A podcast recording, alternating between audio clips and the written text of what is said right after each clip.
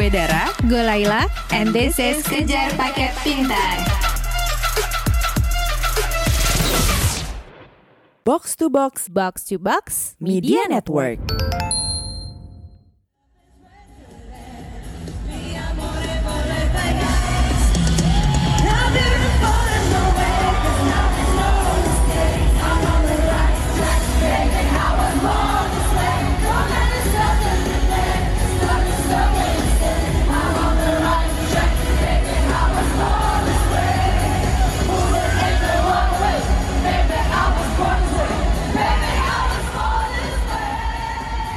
Hai La, Hai Dar, apa kabar? baik, La, gue boleh ya curhat dikit nih. boleh dong. Eh, beberapa waktu lalu gue tuh sempat iri banget ngeliat warga Amerika dan Eropa udah bisa nonton konser offline dan ini konser offline-nya Lady Gaga yang lagi tur album terbarunya itu Chromatica pokoknya yang gue lagi gila-gilanya itulah Yang mana Lady Gaga adalah artis favorit lo juga ya? iya Mm-mm. artis favorit gue dan lo tahu kan gimana ngejar kegilaannya Mm-mm. Masalahnya yang paling bikin iri itu ketika gua ngeliat eh, gimana Gaga berinteraksi sama penonton di konser dia. Mm-mm. Jadi dia tuh turun ke panggung, bener-bener keliling tawaf, tapi ya memang cuma di area festival penonton itu, Mm-mm. nyodorin mic buat ngobrol, salam-salaman, nyanyi bareng. Seru banget. Seru banget menurut gua tuh eh, Gaga tuh selalu ekstra ya. Bahkan waktu album tahun lalu gue sempat ngeliat ada klip di mana dia ngajak salah satu penonton untuk naik ke panggung buat ngedance bareng. Kebayang itu fansnya kan pasti udah bertahun-tahun ngafalin ya koreo-koreo Gaga begitu dipanggil ke Itulah. panggung langsung it's Iya. my time to shine gitu. Memang selalu impresif ya kalau ada artis idola kita yang go extra mile atau usaha ekstra untuk berinteraksi sama fans Setuju baik di banget. konser atau di mana pun gitu kan. Setuju banget. Maksudnya interaksinya tuh yang lebih niat ya, bukan cuma let's say misalnya ada artis barat gitu Heeh. main ke eh, Indonesia manggung terus cuman yang Selamat malam Jakarta, apa kabar? Saya suka nasi goreng gitu kan, gitu doang kan Standar lah ya. kurang ya gitu terus nggak ngapa-ngapain lagi Iya. Ha-ha. jadi kita kan sebagai fans itu sangat menghargai interaksi dari artis eh, yang lebih intim gitu ya interaksinya yang lebih intim yang lebih niat gitu misalnya ya kayak tadi nyamperin salah satu fans terus Mm-mm. ngajak ngobrol Mm-mm. pas konser jadi eh, kalau gue ngelihat artis mana pun bukan hanya artis idola gue gue Iya. pasti apresiatif gitu Ih banget. Jadi kan karena gestur itu juga nunjukin apresiasi idol kepada fansnya yang udah ngedukung dia gitu ya. Fans bentuk dukungannya fans kan datang ke konsernya itu, beli Betul. albumnya, sampai hafal lagu-lagunya dengan cuma-cuma promosiin dirinya. Jadi kalau ada artis gitu ya, musisi yang bisa ngejaga eh, hubungan baik sama fansnya, karirnya pasti lebih awet deh. Betul banget. Karena hari gini itu kalau mau jadi musisi atau artis yang sukses, nggak cukup punya karya bagus. Setuju. Karya bagus tentu penting ya. iya. Tapi kalau lo mau karir lo awet, mau eh, apa ya menjadi lebih terkenal gitu, itu eh, si artis harus menjaga hubungan yang baik banget gitu sama fansnya. Benar, benar. Nah hal inilah yang ditangkap oleh agensi K-pop. oh, Jadi benar. balik dulu ya Dar ya. Iya. Sebelum kita ngomongin soal agency K-pop, kita ngomongin soal agency idol group secara umum lah Iya. termasuk di barat. Ya, ya. Setahu gue agency itu adalah otak besar di balik idol group mana pun. Mm-mm. Jadi em, sebuah idol group yang sukses itu terbentuk dari agency yang oke juga gitu ya. Jadi nggak ada kan orang yang sahabatan terus ujuk-ujuk bikin eh kita bikin boy band yuk gitu kan atau bikin girl band yuk Kita terus gitu ya sukses misalnya. kita yuk dar kita bikin duet Iya. yuk girl band gitu kan itu kayaknya susah tuh kalau mau sukses karena ada formulanya tertentu Iya. gitu kan dan formula itu yang misalnya digunakan Simon Cowell saat membentuk One Direction Oh, terus benar. misalnya saat pembentukan Spice Girls ya Iya, iya. karena ada formulanya mungkin misalnya kalau di K-pop tuh harus ada yang pintar nge-rap, ada yang pintar ngedance, ada yang cakep, Hmm. ada yang suara vokalnya bagus gitu. Mm-mm. Nah, jadi intinya agency berperan besar banget dalam idol group. Mm-mm. Nah, kemudian agency itu juga berperan dalam membentuk eh, relasi yang bagus antara idol grupnya dengan para fansnya. Nah. Karena kalau relasi artis dengan fans bagus, maka ikatan emosionalnya juga akan kuat kan? benar benar. Terus kalau ikatan emosionalnya kuat, Ha-ha. support fans akan kuat juga. Iya, Nah, kalau support fans kuat, ya cuan juga kuat dong ya, say. itu paling penting juga Maka- pasti buat agency deh. Nah, hasilnya konon katanya fan service K-pop itu tuh yang terbaik di dunia entertainment. Lo tau ya Hmm. fan service tuh kan hal-hal yang dilakukan oleh idol untuk menyenangkan fansnya gitu Iya, ya. Nah, itu Hospitality-nya bagus ya. Heeh, katanya di industri K-pop tuh bagus banget. Tapi kalau dengar cerita lo tadi, agency sangat bukan sangat concern ya, sangat memperhatikan fansnya ini karena cuan tadi itu ya, cuan idol ya bergantung besar sama support fansnya. Karena ternyata ada fakta bahwa Mm-mm. idol itu sebetulnya ada kayak hutang biaya trainee ke agency ya, Betul. dimodalin awal lah gitu. Makanya agency tuh ngegenjot banget gitu Mm-mm. supaya idolnya bisa dikenal luas dan punya dukungan eh, fans yang besar ya. Supaya balik modal dong ya ke agensinya. Benar-benar. Tapi ternyata kemetikulousan industri K-pop nih sebetulnya nggak cuma demi cuan sih, tapi karena Korean culture-nya juga sih. Mm-mm. Kerja keras, harus be the best, tapi juga humble menurut gue gitu. Iya, benar. Di era digital gini yang digenjot sama agency tuh katanya ada teorinya tuh namanya interaksi parasosial. Apa tuh? Ini tuh semacam hubungan psikologis yang dialami fans dalam pertemuan dengan idolnya lewat media massa gitu. Jadi lewat perantara media massa. Tapi eh, fans merasa koneksi dengan idolnya tuh seakan langsung nggak ada perantara itu. Padahal kan sebenarnya Hmm. dibatasi layar TV, laptop atau HP ya. Intinya sih agak halu sih ya, halu gitu kan Halu, sebetulnya halu, merasa halu. ini ngobrol sama gue kayaknya Menciptakan gitu ya. halu intinya ya. Eh, gelombang halu nih kan. Gelombang Hallyu wave tuh ya gelombang halus sebenarnya halusinasi. Tapi ibarat long distance relationship nih, Iya. walaupun kita misalnya interaksi sama idol secara online tiap hari, Iya. kan nggak afdol ya kalau nggak sesekali ketemu muka langsung gitu, Ih, face to bener. face gitu Bener. kan. Nah untuk para fans music idol, hal ini cuma bisa terjadi di konser. Bener. Nah, bener. di episode Kejar Paket Pintar kali ini bekerja sama dengan UCTV, kita akan ngobrol dengan para K-pop fans, Uh. khususnya dari Jakarta, tentang pengalaman mereka nonton konser sang idol demi mewujudkan halu ya. Ada Erika, seorang ibu rumah tangga. BTS itu bener-bener change my life banget loh. Asli loh. Ada Radiska, seorang ibu dan karyawan swasta. Jadi mulai jadi eh suka BTS itu Desember 2018.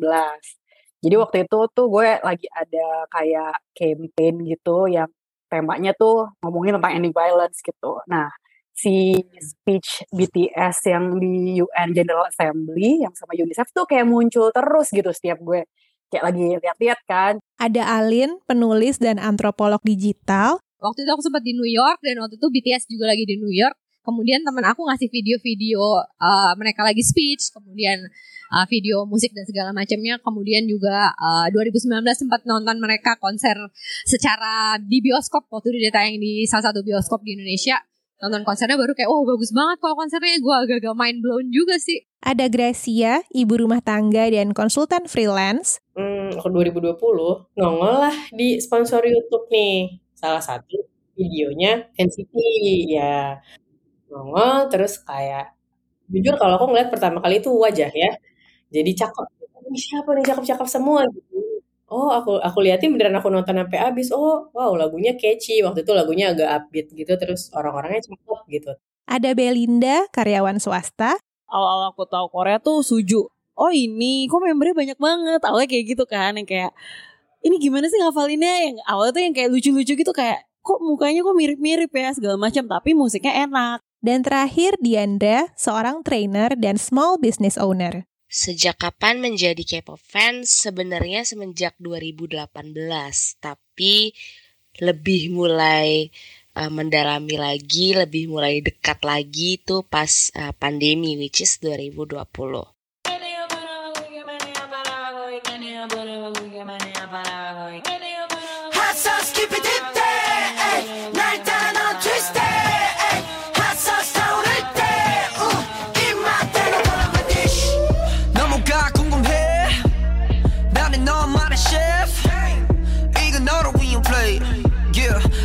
내가 맛보여줄게.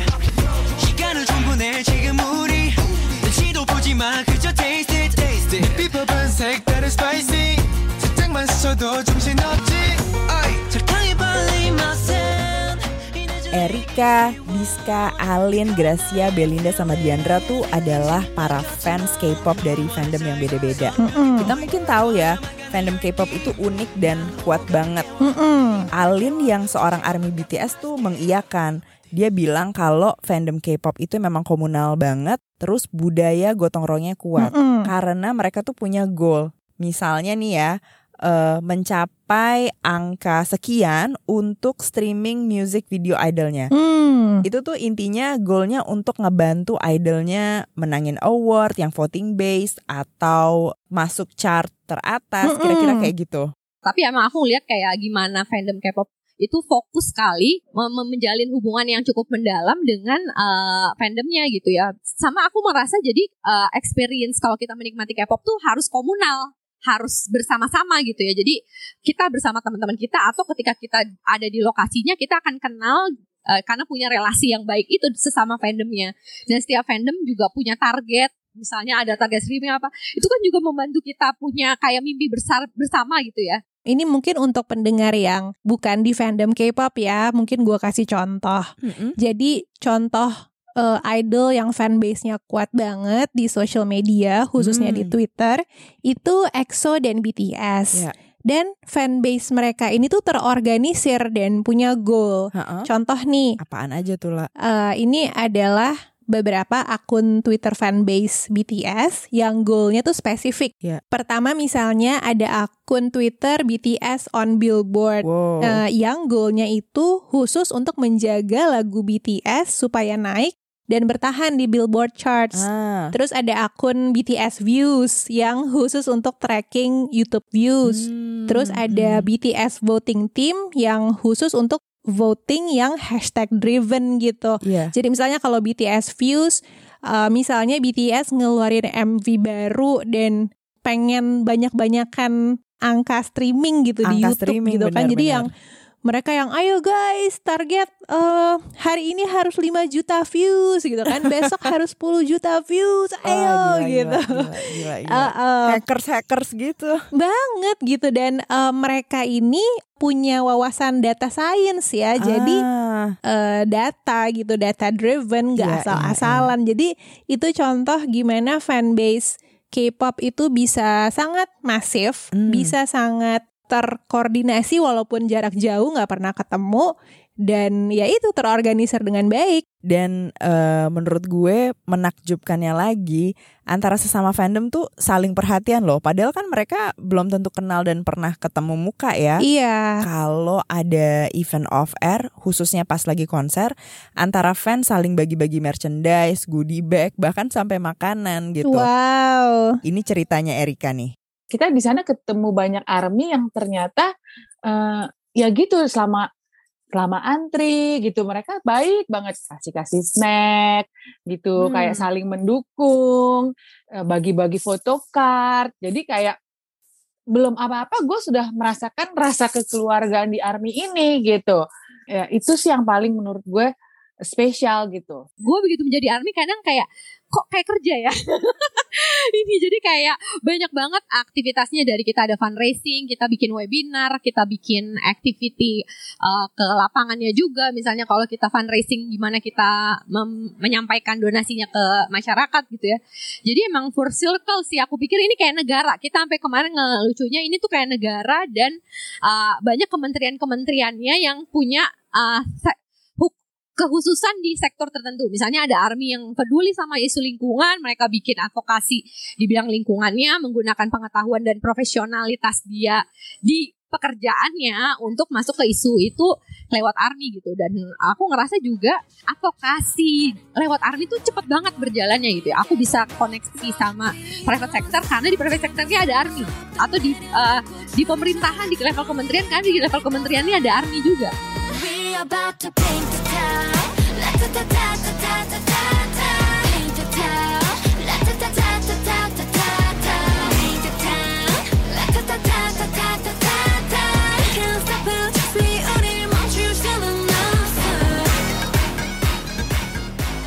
Kita pasti tahu ya Dar kalau tiap fans itu kan mendukung idolnya dengan berbagai cara. Misalnya rajin nge-likes um, video Iya. YouTube, terus rajin streaming MV idolsnya, Iya. terus koleksi merchandise yang official maupun nggak official, Mm-mm. terus datang ke event-event. Dan yang paling utama, goal yang paling utama tuh datang ke konsernya. Ah, pasti Memang tuh. dari berbagai kegiatan fans tadi yang jadi ultimate goal tuh adalah nonton konser idolnya Hmm, dong ya. Nah, iya. kenapa sih penting? Ini Gracia, seorang N-Citizen, dan Belinda dari fandom Blink. Karena kita lihat langsung idol kita yang selama ini hanya di dalam layar itu satu. jujur yang paling penting kalau menurut aku ya itu nonton konser gitu karena yang eh, pertama eh, kita ngelihat mereka nyanyi secara live gitu ya. Secara live nunjukin performance-nya gitu. Terus juga interaksi ke fans sih.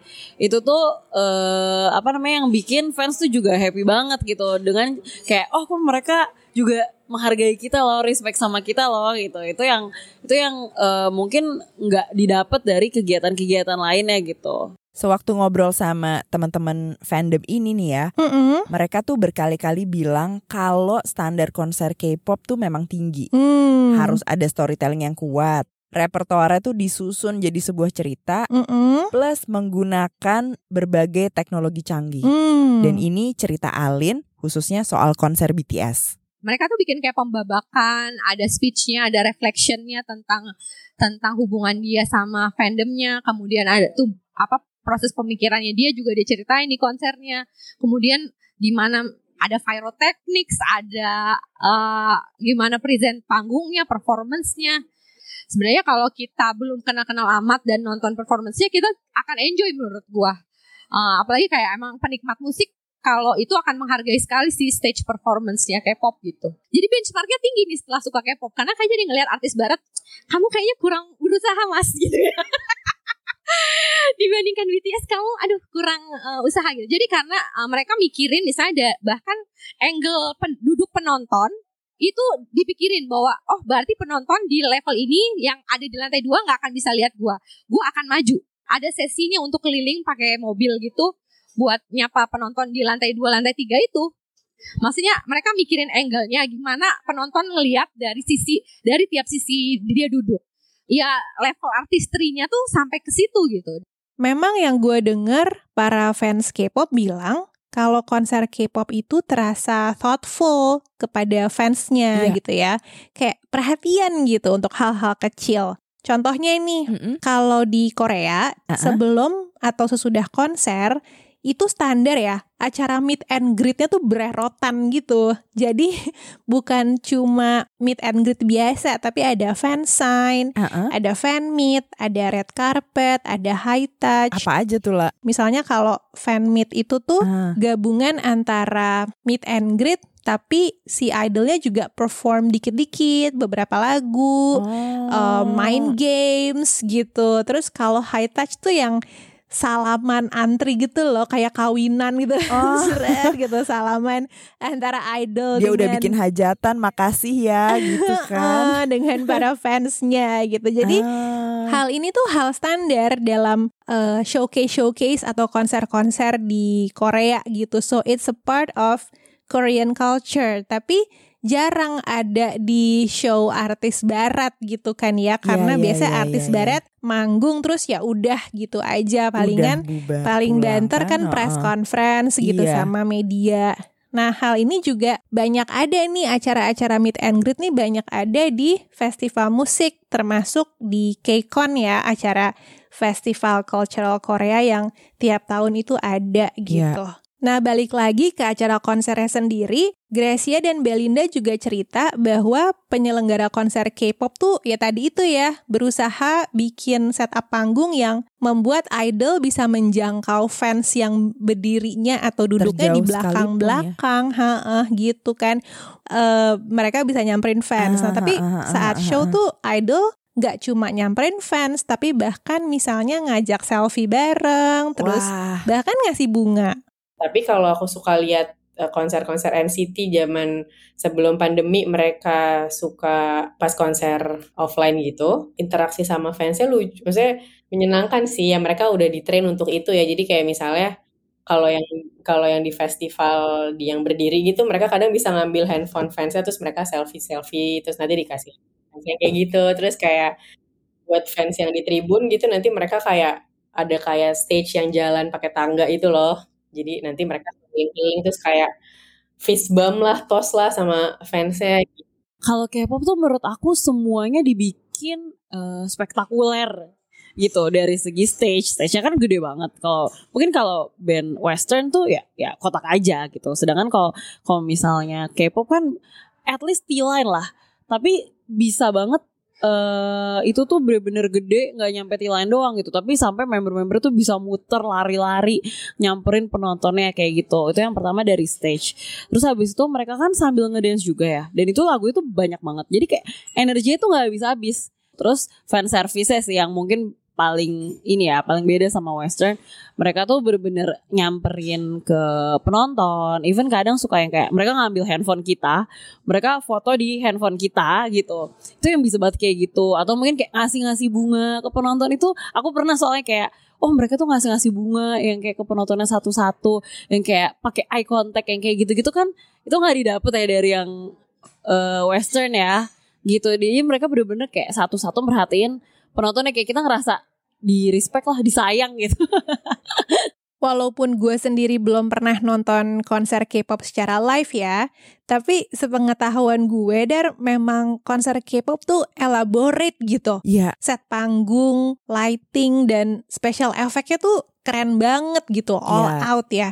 Misalnya kalau di konser BTS nih, kita ngomongin BTS ya yang golden standard Iya, lah iya, ya iya. sekarang ini. Kok di konsernya tuh ada kembang api, ada banyak drone yang bikin image di langit-langit gitu. Ah. Terus ada AR alias augmented reality. Jadi ada tuh adegan si RM eh, ngeluarin kembang-kembang es dari tangannya kayak Elsa Frozen Wow. gitu kan. Kayak Anda siapa gitu. Oh Anda God. punya sihir apa? Padahal itu semua hanya AR. Cuman kita dari penonton ya ngelihatnya Ah, ah, ah. kayak wow apa itu gitu kan. Terus tentu saja ada LED raksasa. Wah gila, Mm-mm, pokoknya tersihir ya. Contohnya misalnya kalau eh, grup EXO tuh mereka suka main dengan air gitu. Jadi misalnya mereka menciptakan tirai dari air terus mereka keluar dari tirai air itu. Terus mereka ada dance act di panggung Mm-mm. yang tadinya kering kok tiba-tiba ada genangan nggak tahu dari mana genangan mereka becek-becekan deh biar gitu biar kan biar gitu ya. joget kan hot banget gitu kan dengan uh, kemeja-kemeja basah itu gitu. Mana Jadi semua gitu kan. jadi memang uh, special effect-nya tuh kreatif, banyak dan Hmm. sangat integrated dengan uh, setlistnya dengan performance-nya gitu. Nah, tapi memang ya konser K-pop tuh elaborate-nya bukan cuman untuk performernya, tapi juga buat penontonnya lagi-lagi buat si fansnya nih. Iya. Eh, banyak gimmick pada saat konser, ada interaksi antara idol dengan penonton, mulai dari game sampai yell-yell, eh, fan mm-mm. chant gitu. Bukan yang terpesona, bukan ya. Itu lain lagi Itu kita ya. kali ya. Kita kali kita ya. Ada.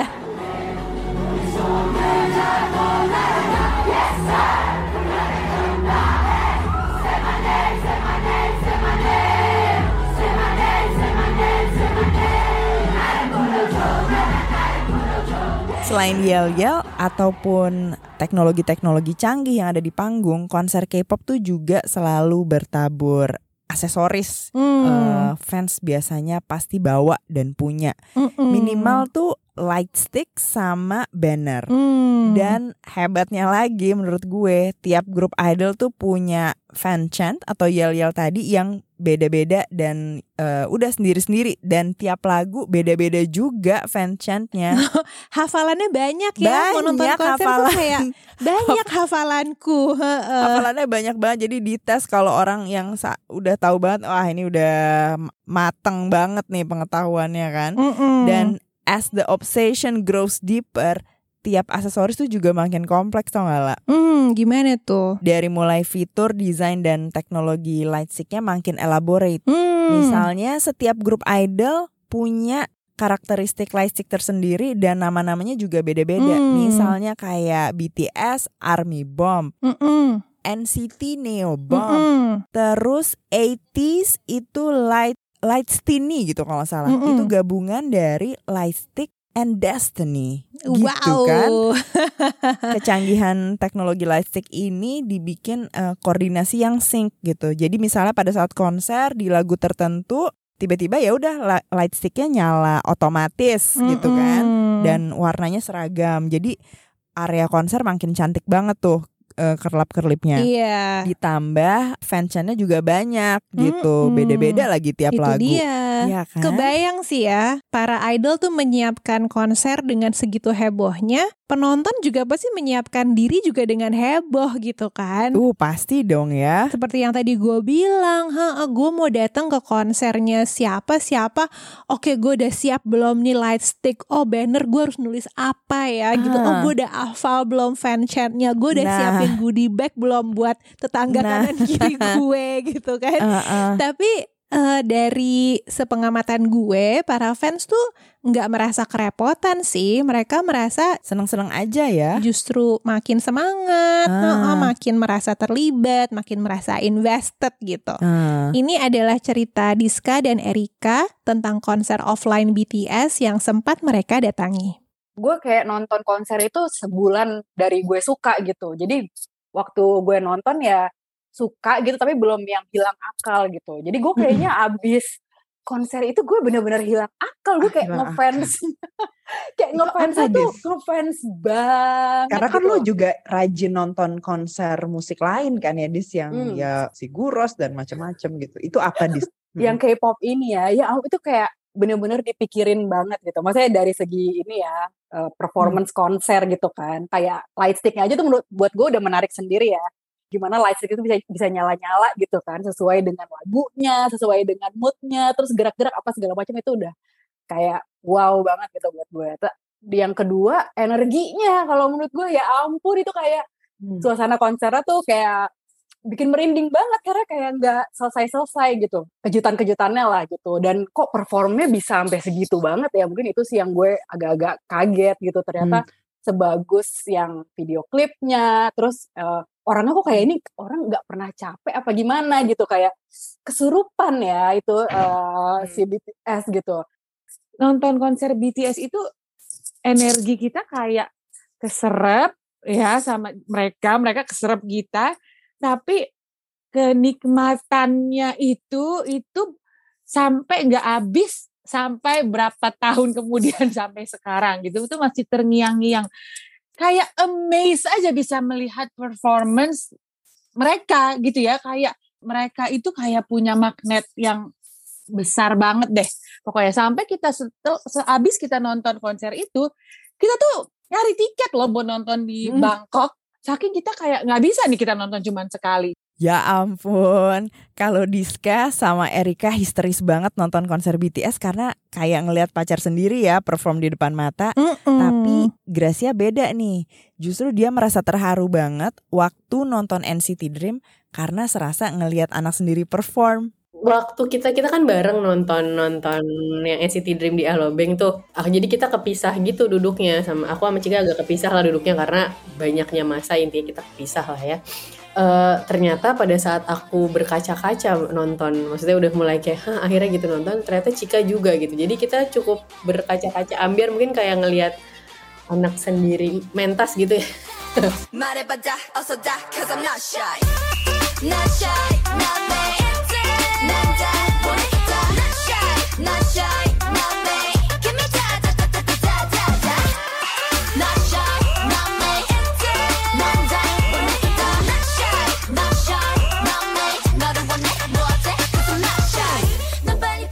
Jadi Dar, lo juga pasti tahu ya, saat pandemi melanda, Mm-mm. itu semua orang kan dipaksa migrasi ke online ya. Iya, termasuk iya. industri K-pop. Iya. Nah, K-pop itu ternyata saat pandemi ini terbukti bahwa mereka tuh nggak cuma jago menyajikan konser offline, tapi juga konser online. Hmm, Teknologinya tuh tetap canggih, bahkan makin canggih gitu. Iya, iya. Heeh, jadi dalam konser virtual K-pop itu storytelling dan konsep mereka tetap kuat. Heeh. Terus para fans dan para penonton itu juga tetap diutamakan dan dilibatkan. Iya. Bahkan ya keuntungannya nonton konser virtual tuh penonton bisa ngelihat muka idolnya dengan lebih jelas gitu kan. Karena Benar, ya konser benar. virtual lo bisa ngelihat di Zoom kameranya ada 15 katanya kalau konser Wow.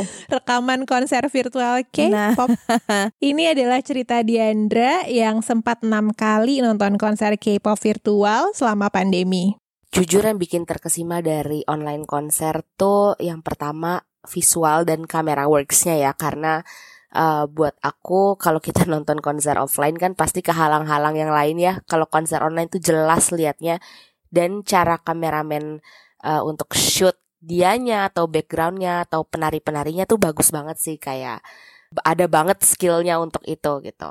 Kalau buat Diska dan Erika, kehadiran multiview dan tampilan 360 derajat di konser online ini nih yang bikin mereka bikin makin histeris lah gitu. Apalagi kalau nontonnya bareng-bareng sama fans lain. Histerisnya tuh udah kayak eh, naik roller coaster teriakannya. Online itu bisa ada multi view. Jadi kita bisa Hmm. melihat melihat konser dari berbagai sudut, berbagai angle, berbagai member. Kayak kita nonton CCTV. Tapi kalau buat gue ya, ini Mm-mm. mata gue tuh cuma dua ya. Terus itu membernya tuh ada tujuh ya. Terus ditambah multi view ya ampun. Gue agak bingung karena itu semua mempesona kan ya. Gue jadi bingung harus fokus ke mana gitu. Tolong boleh nggak ini mata saya gitu. Yang enaknya dari konser online itu bisa dinikmati bersama sama anak-anak. Misalnya mereka kan tahu mamanya gila BTS. Nah, mereka bisa bisa ikut merasakan gitu bahwa happy-nya tuh kayak apa. Online ya, entah kenapa tapi mereka juga bisa mengemasnya sehingga menarik ya. Gue juga nggak ngerti dengan tim kreatif mereka ini ya bisa mengemas bahkan konser online aja menarik. Kalau online kita lebih jelas lihat mukanya kan. Karena biasanya kalau di konser kan kecil gitu. Jadi kalau ini bisa lebih detail lah lihat eh, yang si member A ngelakuin Mm-mm. apa, member B gimana, kita bisa lihat ekspresinya. Kalau online emang lebih seru kayaknya kita kalau nonton bareng-bareng gitu deh, maksudnya sesama fans ya. Waktu itu kita belum pernah sebenarnya nonton online bareng-bareng kan. Eh, Mm-mm. cuman yang kita pernah waktu itu pas BTS ngeluarin eh, MV baru gitu ya, music video baru, kita ikutlah salah satu acara gitu yang eh, di situ kita nonton bareng-bareng gitu. Seru banget. Kita kayaknya kita sampai bilang itu kalau misalnya ada lagi kayak gini lagi kita mau datang, kita pasti datang gitu. Gue sama Erika. Tapi itu tuh seru banget kita kayak itu kayak wahana. Jadi tuh kayak ah, Kayak nanti kayak Hah? wahana, jadi kayak wahana Dufan. Jadi kayak misalnya teriak, jerit gitu kan. Terus eh, tenang lagi. Terus nanti tiba-tiba ada si member mana gitu kan menampakkan mukanya, nanti teriak lagi. Terus jerit lagi. Kayak turunan roller coaster gitu. Tadi kan lo juga bilang ya di konser online K-pop ini tetap ngelibatin fans gitu dan tetap mengutamakan. Mm-mm. Jadi memang K-pop masih terus ngejaga interaksinya dengan penonton di konser eh, online gitu. Mm-mm. Di offline kan bisa nyapa-nyapa gitu. Di online apa nih yang mesti dija- Mm-mm. dijagain juga dong. Iya. Nah, ternyata banyak caranya.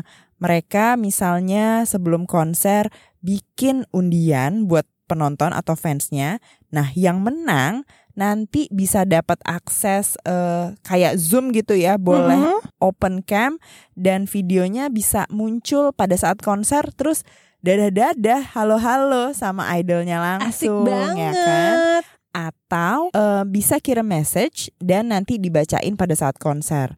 Ini ceritanya Belinda, Gracia dan Alin. kalau ke tuh kadang gini kita disuruh kasih message dulu ke misalnya sebelum konser nih oh tulis dong message message kalian gitu. Nah nanti tuh dibacain sama mereka waktu online gitu. Jadi kita tetap ngerasa oh mereka tetap ingat kita yang kayak gitu-gitu sih eh, kedekatannya tuh tetap ada gitu. kadang-kadang tuh kalau beruntung suka bisa nongol kayak kan eh, ada ada fans online yang boleh nongol di konsernya gitu loh tapi di layar sih di screen. Tapi itu kayak ada kayak diundi lah semacam diundi. Jadi kita daftar kayaknya kita daftar gitu nanti diacak terus siapa yang dapet nanti dikasih tahu bisa nongol di pas konsernya gitu. Jadi dia bisa bikin chat room, uh, kemudian jadi uh, arminya berinteraksi di sana, mereka bacain chatnya, kemudian uh, sebelumnya bahkan ada briefnya gitu ya, sebelumnya kayak misalnya kirim foto uh, dengan hashtag ini nanti akan ditampilkan di konsernya atau dikumpulkan sebelumnya untuk direkam audionya biar ada fan chantnya ketika konsernya. Atau yang terakhir BTS lakukan ketika fan meeting adalah di arminya hadir secara virtual lewat zoom Uh, jadi mereka cheering lewat uh, layar LCD yang ditayangkan di uh, di depan stage-nya. Jadi kayak ada penonton tapi penontonnya virtual. Dan menurut Alin, kekuatan konser virtual K-pop itu karena teknologinya integrated banget. Jadi nggak sekadar ngerekam konser di studio lalu ditayangin. Karena kan Mm-mm. banyak ya gitu pas eh, pandemi dateng konser offline dibatalin, ya yaudah deh nge nge-band di studio direkamin terus ditayangin asal bisa lihat. Mm-mm. Tapi K-pop nggak begitu. Mereka tetap harus menciptakan keseruan, excitement dan kedekatan dengan fansnya. Betul. Jadi sebenarnya di balik kecanggihan konser-konser K-pop ini yang dikejar tuh adalah ikatan emosional antara idol dengan penontonnya gitu kan. Itu yang utama kan. Uh, ada artikel yang bagus sih di Rolling Stones ya. Coba, Jadi ada ya. wawancara Uh-uh. dengan salah satu studio special effects yang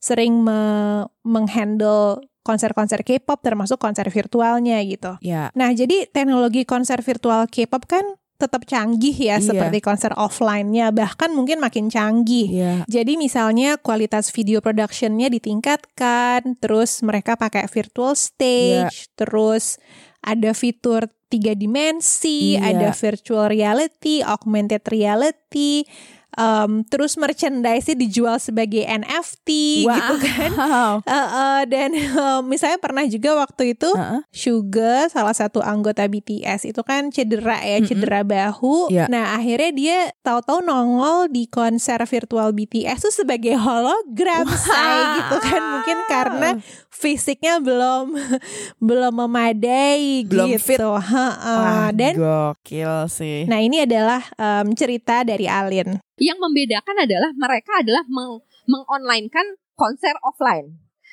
Ta- ah, itu kan beda ya sama orang yang menciptakan memang konser online experience.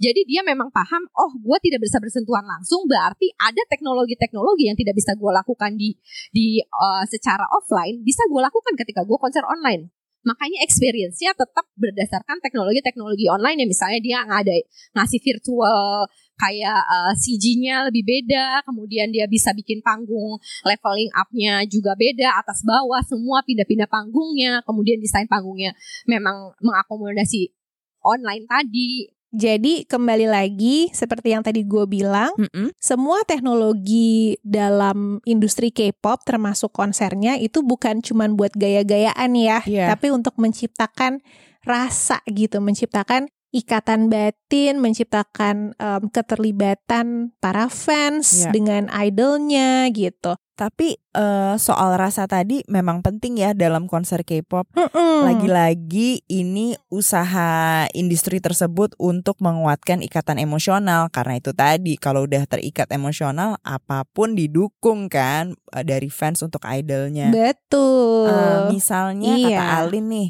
konser K-pop itu eh, biasanya ditutup pakai sesi haru-haruan. Di akhir konser suka ada Hmm. tayangan video cerita refleksi perjalanan dari para idolnya. Ini kan makin bikin Hmm. terharu ya. Iya. Di akhir konser kalau K-pop itu suka ada ritualnya Ant-Man di mana semua member menceritakan refleksinya terhadap kehidupan dan refleksinya terhadap perjalanan konsernya itu dengan, dengan fandomnya. Dan itu tuh yang biasanya speech-speechnya sangat menyentuh banget gitu ya. Gracia pun cerita waktu dia nonton eh, online, onlinenya konser NCT 127 di Jepang, kebetulan hari konser itu tuh ulang tahun leadernya NCT.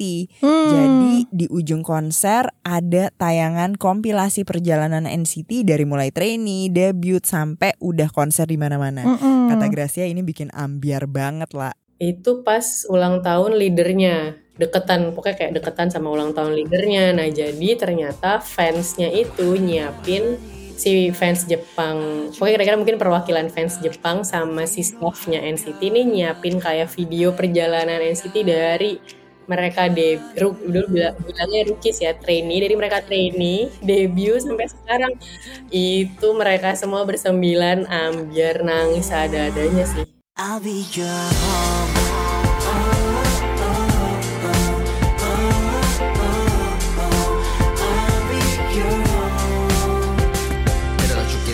Nah, kalau persiapan eh, idol K-pop itu untuk konsernya itu sematang itu, pasti kan persiapan para fans K-pop untuk nonton juga harus serius dong ya. Iya. Nah, kayak apa sih tips persiapan nonton konser K-pop? Terus persiapan antara offline dan online tuh sama nggak sih? Nah, kalau untuk tips online, ini cerita dari Diandra. Persiapan nonton konser online yang pertama adalah koneksi. Kalau koneksi kamu bagus, pasti nontonnya juga enak kan, nggak glitching-glitching. Terus yang kedua tempat nontonnya sih yang enak tuh di mana. Aku pernah nonton online konser online itu pas di acara keluarga dan itu nggak enak banget. Tapi ya apa mau dikata karena bentrok ya kan. eh dua itu aja sih selebihnya kalau kamu kayak eh, pa- ada light stick atau ada photocard buat temenin kamu nonton itu kan seru-seruannya kamu aja ya. Cuma yang paling esensial ya koneksi dan tempat nontonnya itu. Sementara ini cerita persiapan nonton konser offline dari Gracia, Belinda, Erika, dan Diska. Kalau offline tuh aku lebih persiapan eh, fisik sih. Jujur fisik karena biasanya aku nonton standing ya. Iya, dan aku biasanya kalau dulu, wah aku niat dari pagi aku udah ngantri gitu. Jadi dari jam 7 udah di situ, udah di venue. Wah, oh salah satu mungkin yang eh, offline itu challenging adalah kita harus tiket war. lebih menyiapkan stamina gitu kan. Mama-mama ini kan udah semi jompo ya. Melawan ABG-ABG kan harus strong. Eh, udah pasti, udah pasti hal pertama adalah eh fan light ya. Kalau konser kalau kalau punyanya NCT kita bilangnya neo neobong. Jadi itu itu first thing first itu. Itu harus ada biarpun online ya, itu tetap harus ada. Terus, eh, nah kalau aku tuh sama si NCT Moms kita sampai bikin kayak baju lah gitu ya. Bukan kaos ya, kita bikin baju literally baju yang foto-foto yang isinya foto-foto mereka di video klip, di konser gitu. Kayak kita sen, ya maksudnya dari si Katatam sih yang bikinin gitu. Gini ya, kita kita waktu nonton konser di Singapura itu ya kita udah siap dengan kostum ya gitu ya. Dengan Kayak apa harapan kostumnya? eh, kita cetak bahan dengan full muka-muka BTS gitu ya. Dengan harapan kita diliput dong oleh media setempat. Ternyata tidak ada satupun media yang meliput kita. Sad.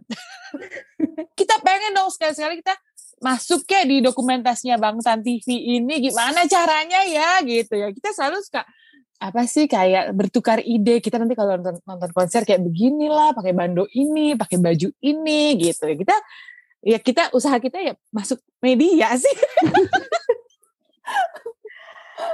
Terus kira-kira kita mau bawa tulisan apa yang kayak gitu.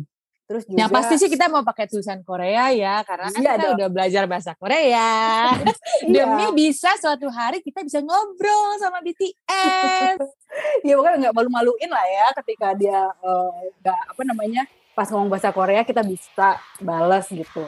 Tapi Hmm. juga ini sih ya eh, persiapan fisik ya karena kita apa tuh dis?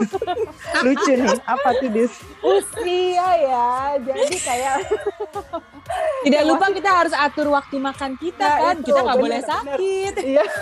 Erika tuh paling paling peduli akan makanan. Kita nggak boleh banget nggak makan. Harus ada makan selain pagi siang sore juga ada snack gitu kan. Jadi mencegah pingsan maupun sakit. Jadi itu tuh udah pasti gitu. Bahkan kita ngantri aja tuh bisa bawa kresek ya dari makanan yang kita karena kalau misalnya ada uh, apa namanya pas waktu break kita bisa makan. I'm married to the music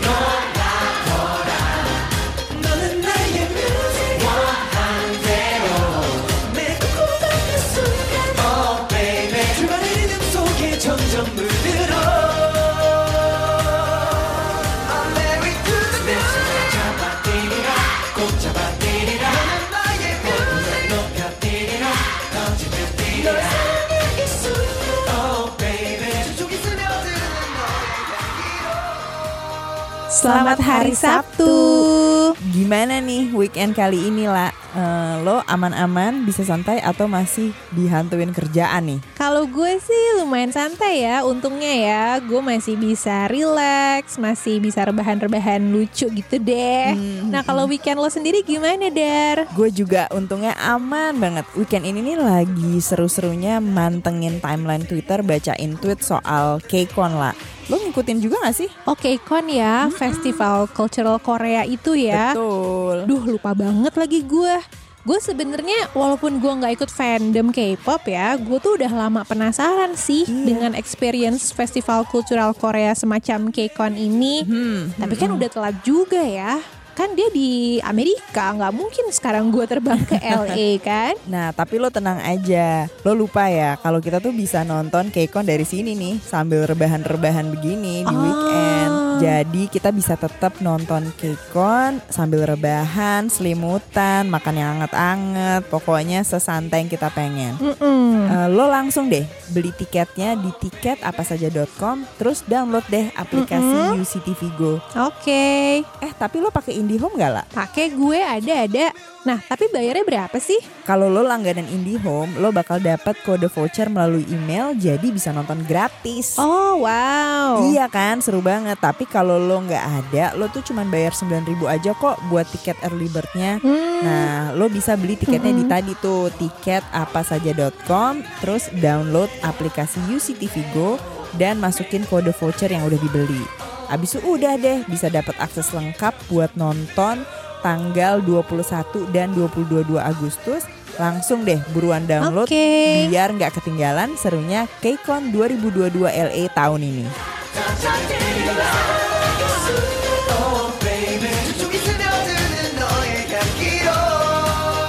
Bagi kami yang nggak pernah nonton konser K-pop, dengerin cerita teman-teman dari berbagai fandom tadi bikin penasaran banget buat nonton ajang musik K-pop. At least untuk ngintip keseruan budaya pop Korea Selatan yang udah menginvasi dunia ini. Kebetulan kami ngeliat keramaian di sosmed tentang KCON LA 2022. Dan kayaknya KCON ini bisa jadi ajang yang tepat deh buat kami berdua ngegali lagi soal K-pop. Memangnya KCON itu apa sih? KCON adalah sebuah festival kultural Korea Selatan yang nyuguhin penampilan sejumlah idol K-pop. Sejak 2012, festival ini diadakan setiap tahun di berbagai kota di dunia. Rangkaian acaranya beragam, dari mulai konser, red carpet event, fan meeting, dan banyak lainnya. Awalnya KCON berbasis di California Selatan, Amerika Serikat. Tapi seiring waktu, penyelenggara terus memperluas jangkauannya. Misalnya pada tahun 2015, KCON digelar di Jepang dan Pantai Timur. Tahun berikutnya, mereka menyambangi Abu Dhabi dan Paris. Tahun berikutnya lagi di Mexico City. KCON bahkan pernah menjangkau Australia sebagai negara tuan rumah ketujuh sejak pertama kali KCON digelar. Ini Belinda, seorang fans K-pop yang sempat mengikuti kemeriahan KCON secara online. Uh, jadi kalau yang aku tonton ya, K-Con itu kan uh, biasa di negara lain. Ada di yang aku tahu dia pernah di LA, pernah di Jepang juga gitu dan mereka biasa banyak artisnya gitu. Jadi kompilasi beberapa grup K-pop uh, di satu event yang namanya K-Con gitu dan kadang-kadang uh, seingat aku juga ada kayak kolaborasi artis juga misalnya kayak member grup ini sama mem sama member grup ini itu uh, duet gitu misalnya atau kayak atau enggak mereka kasih special performance yang kayak gitu sih Tujuan KCON sendiri adalah menghadirkan hiburan bagi para fans K-pop di berbagai belahan dunia supaya mereka bisa terhubung langsung dengan idola K-pop mereka. Ya, sekaligus dengan sesama penggemar dari seluruh dunia. Selain musik pop, KCON juga merupakan ajang promosi budaya Korea lainnya. Dengan KCON harapannya K-pop dan budaya Korea makin dikenal di seluruh dunia. Cita-citanya sih dalam 10-20 tahun ke depan, K-pop dapat membantu memperluas kemitraan Korea Selatan dengan perusahaan-perusahaan internasional kecil maupun menengah. Lagi-lagi karena pandemi, KCON harus pindah ke platform online. Ini dilakukan dari tahun 2020 sampai tahun 2022 ini. Nah, KCON LA 2022 yang dihelat di Agustus ini pasti bakalan jadi pengobat rindu para fans K-pop yang udah lama nggak menyaksikan penampilan langsung para idola mereka. Dikutip dari Twitter KCON USA, pihak mereka sudah resmi mengumumkan line up untuk artis-artis yang akan mengisi KCON LA 2022 pada tanggal 21 dan 22 Agustus 2022 waktu LA. Di line up hari pertama ada 80s, Gravity, Enhypen, Ini, ITZY, Kepler, Lightsum, dan Stray Kids. Sementara di line up hari kedua akan ada Luna, NCT Dream, NMIX, P1 Harmony, Stacy, The Boys, TO1, dan Wooju Sonyo. Eh, semoga gue bener ya nyebutnya. Pokoknya yang singkatannya WJSN deh. Nah, bagi NCTzen yang nungguin penampilan NCT Dream, kabarnya sih mereka nggak akan tampil dengan formasi lengkap nih. Sama seperti saat NCT Dream tampil di Indonesia, hanya Jisung, Jeno, Jaemin, Renjun, dan Shenli aja yang akan tampil tanpa Haechan dan Mark. Tapi jangan khawatir, kami yakin bakal tetap seru banget kok. Bagi para fans K-pop atau yang penasaran aja kayak kami, saksikan KCON LA 2022 melalui aplikasi UCTV Go ya. Siaran langsungnya bisa disaksikan pada tanggal 21 dan 22 Agustus waktu Indonesia di uctv.com dan aplikasi UCTV Go. Spesial bagi pelanggan IndiHome, kamu dapat menyaksikan KCON LA 2022 secara gratis. Kamu cuma perlu login dengan email yang terhubung dengan akun IndiHome pada aplikasi UCTV Go dan uctv.com. Untuk yang nggak langganan IndiHome gimana? Jangan khawatir guys, tetap bisa nonton kok. Caranya dengan beli tiketnya di website tiketapasaja.com. Ada dua kategori tiket yang bisa kamu pilih, yaitu tiket early bird dan tiket D-Day.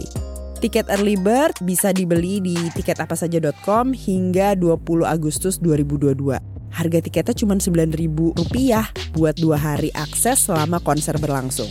Sementara tiket D-Day bisa dibeli melalui tiketapasaja.com pada hari H seharga Rp15.000 untuk dua hari akses selama konser berlangsung.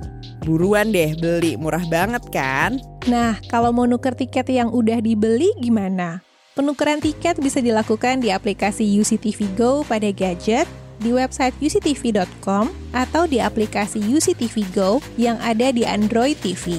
Berikut cara penukaran tiket di aplikasi UCTV Go. Pertama, buka aplikasi UCTV Go. Kedua, masuk ke menu akun, lalu pilih menu masukkan kode voucher. Ketiga, masukkan kode voucher yang sudah dibeli di tiketapasaja.com. Tapi kamu harus login dulu ya. Keempat, klik button cek kode voucher. Kelima, klik button tukar. Keenam, kalau kodenya valid, kamu bisa langsung menyaksikan KCON LA 2022 pada tanggal 21 dan 22 Agustus 2022. Berikut ini cara penukaran tiket di website uctv.com. Pertama, buka website uctv.com di browser. Kedua, klik button More Info pada banner KCON atau klik ikonnya KCON pada list live TV. Ketiga, kamu bakalan diarahkan ke halaman khusus KCON. Keempat, klik button Redeem Now.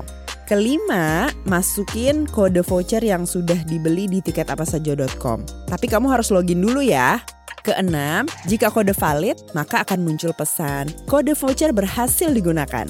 Terakhir nih, ketujuh, klik button tonton sekarang dan kamu dapat langsung menyaksikan KCON LA 2022. Terakhir, ini cara penukaran tiket di aplikasi UCTV Go yang ada di Android TV. Pertama, buka aplikasi UCTV Go pada Android TV Anda. Kedua, pilih KCON Channel pada pilihan My Favorite Channel. Tapi kamu harus login dulu ya. Ketiga, pilih menu Redeem Code. Keempat, masukkan kode voucher yang sudah dibeli di tiketapasaja.com. Klik Submit. Kelima, jika kode valid, maka akan muncul pesan kode voucher berhasil digunakan. Klik OK. Keenam, kamu dapat langsung menyaksikan KCON LA 2022 pada tanggal 21 dan 22 Agustus 2022.